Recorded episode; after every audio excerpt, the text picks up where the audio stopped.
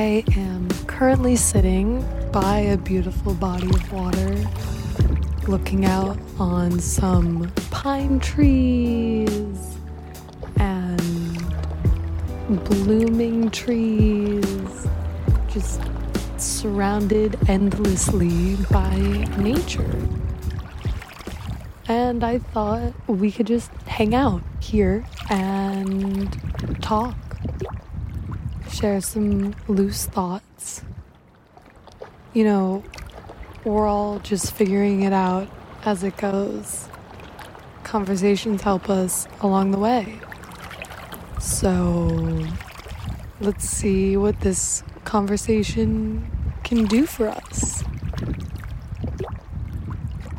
As I'm sure most people know, it was Earth Day last week, even Earth week?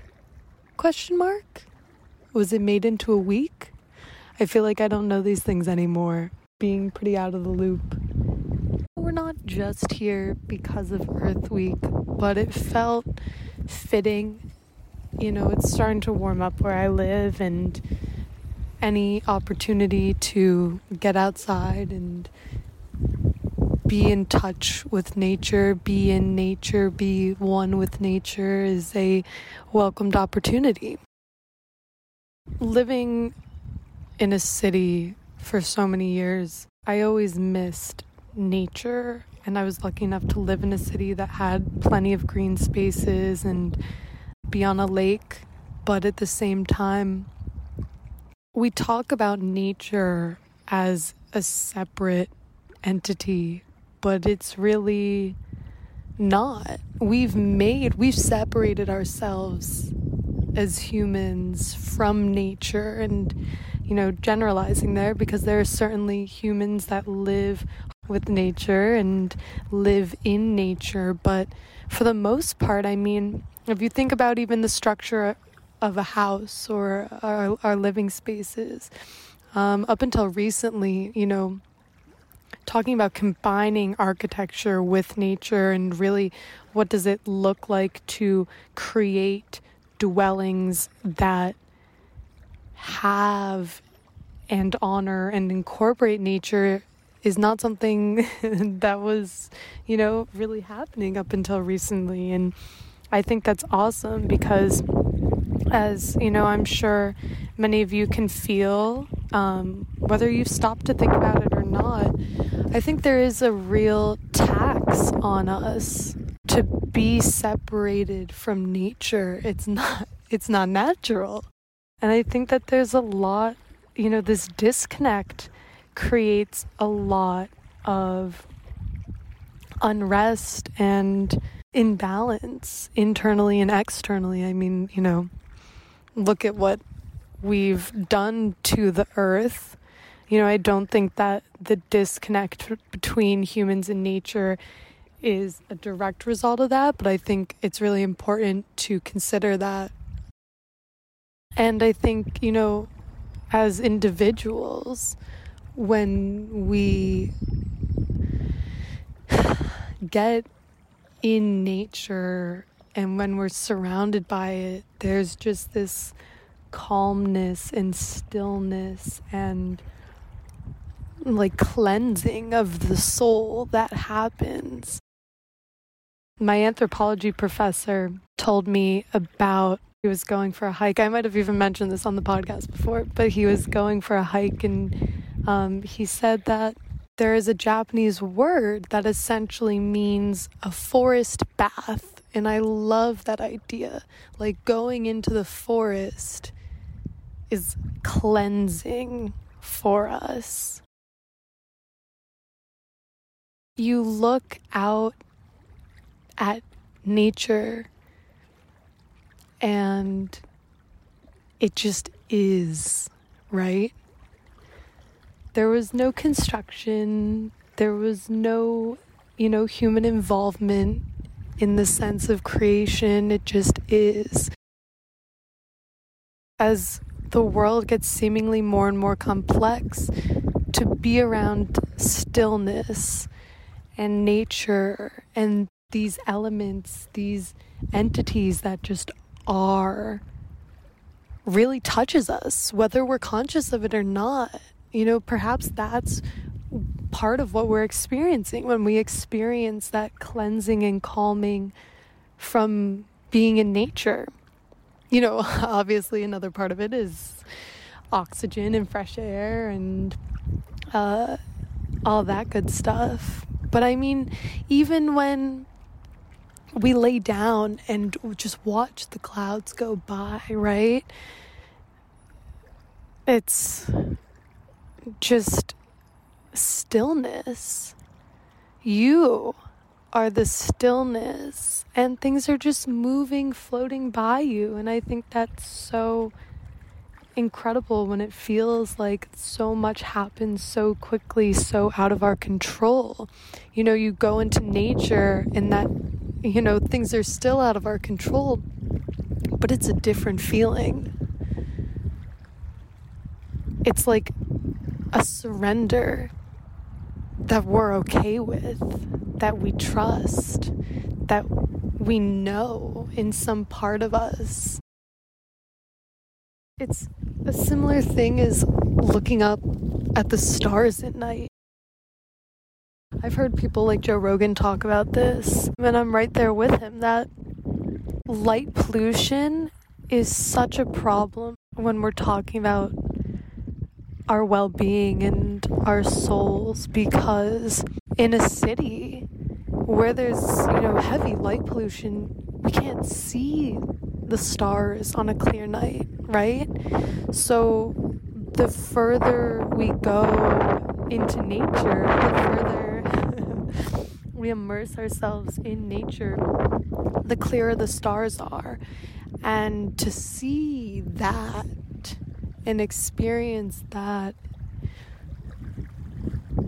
is grounding in a way that's even, I think, even deeper than the material, physical grounding sensation um, that happens when we're in a forest or in the ocean or a lake or, you know.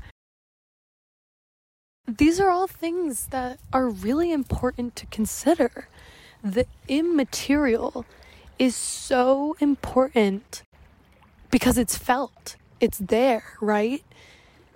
And its absence is felt stronger, and perhaps it's harder for us to put our finger on it. But I think as soon as we have the opportunity to experience it, it becomes clear or perhaps. to see the stars at night. You know, you look up at the stars and you're just part of something so much bigger, right? And I think in that same sense, it's like things are out of your control. Things are so much bigger than we can even understand, than we even have any any idea about. And yet in our hearts in our souls we feel calm and grounded and not alone. And I think that's so important. The next time you have a chance to really get out and immerse yourself in nature or just spend time watching the clouds go by or watching the stars. Take that time for yourself. Don't bring your phone. You know, be safe and be smart, but disconnect, unplug, go just be. And you're not alone. Go be alone be in stillness, be in silence, but you're with the trees, you're with the birds, you're with the water, you're with the stars. Experience that relationship and just experience what comes up for you, what it feels like, and take that time because I guarantee you'll probably realize how important it might actually be to you and what you might actually be missing. And I definitely, I think, you know, my relationship with sitting outside and watching the stars definitely shifted once I had a dog and I had to walk him at night because absolutely I enjoy just walking with my dog, especially at night. To uh, you know, when I when I walk my dog, it's a chance for me to obviously, you know, let him go on his little adventure, but for me to go on my own little adventure and even if I'm not, you know, away from humans and in a forest or, you know, the ocean or a lake or whatever, I'm still having my own relationship with the nature that is around me, that is available to me. And it helps us change our everyday reality in that sense. It helps us shift our perspective and to really get the most out of things we take for granted for so easily. And it's the same thing with the stars at night, you know, having the opportunity to go outside and just look up and see what I can see and even bring a towel out or a chair out and just hang out, bring some blankets, put a coat on, and just watch. It's beautiful. It's so amazing. From there, it's like, who wouldn't want to preserve this special relationship and who wouldn't want to nurture this special relationship with nature? What can be a symbiotic, harmonious relationship because we really do get so much from it. And it doesn't have to be just all take on the part of humans. And I think we are waking up to that. And there are things that we can do in our daily lives to help honor that. Because I think as soon as we begin to nurture, establish even, and nurture that relationship more, it becomes more important to us and more, you know, part of our conscious existence to do what we can to not, you know, contribute so much to things like single use items and plastic and things that are harming our earth. Right now, I'm just looking out at this body of water, right? And these trees and these rocks.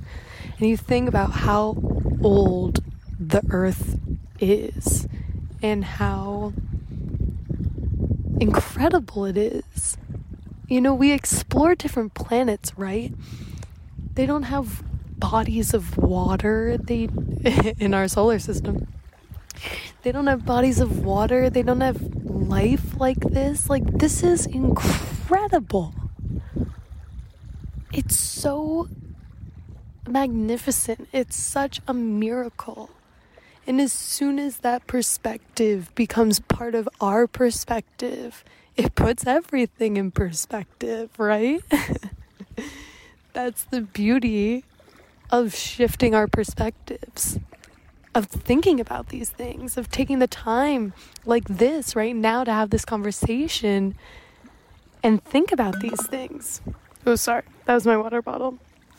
Doing things like having a reusable water bottle instead of buying plastic water bottles. A symbol of our honoring and respect of the earth. I just want to Google this. Let's see. How old is the Earth. Scientists have calculated that Earth is 4.5 billion years old. About. There's an error range there. But that's nuts. Let's see. When did trees appear on Earth? Trees 350 million years ago. Million years ago. And you think about evolution, right? all of that wisdom, all of that adaptation is in the trees we see today. That's incredible. And the same thing obviously goes for animals. And, you know, other plants and insects and everything. That's so incredible. Just think about that. Like, close your eyes and think about we can't even fathom it. But try. 350 million years.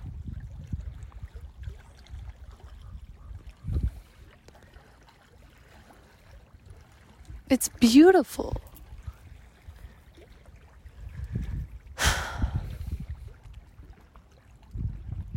You know, as I'm watching a bird flying here, we as humans have this magnificent ability to witness all of this, right?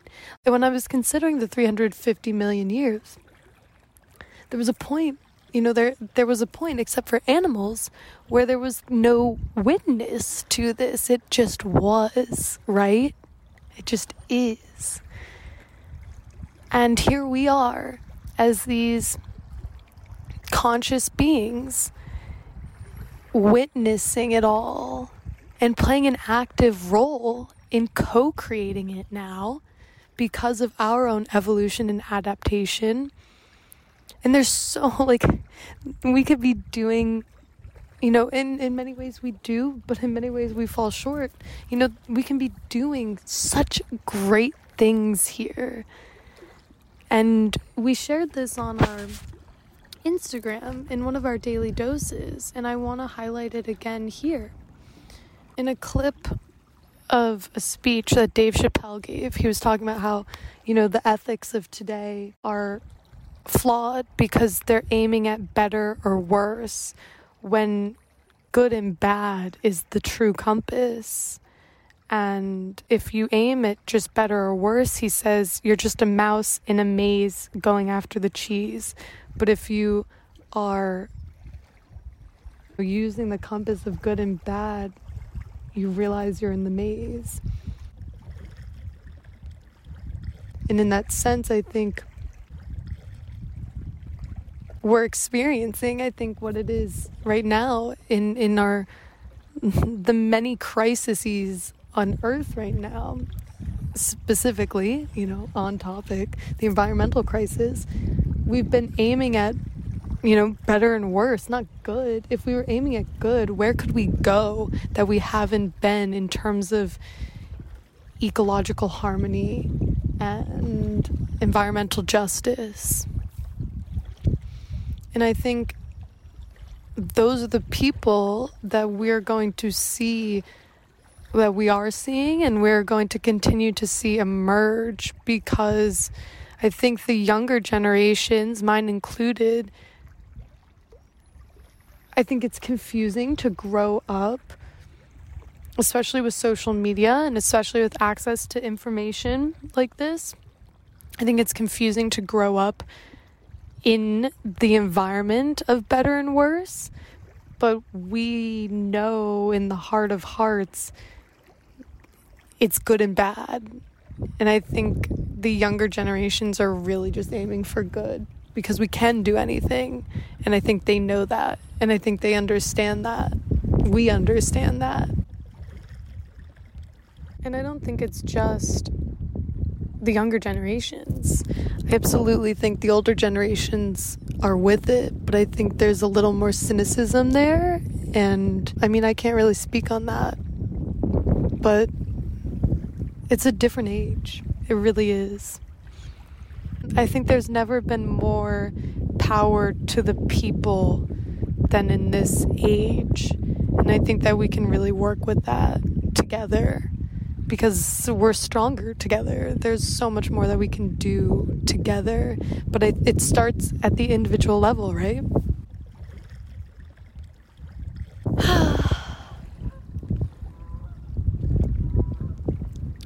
well, I think that's a pretty good note to end it on, you know? Do something in nature this week. enjoy. Per usual, follow us on Instagram, Tumblr, Pinterest, whatever floats your boat. Make sure you're subscribed to the Reself waitlist. Link is in the in the show notes and uh, have a beautiful week. Bye everybody.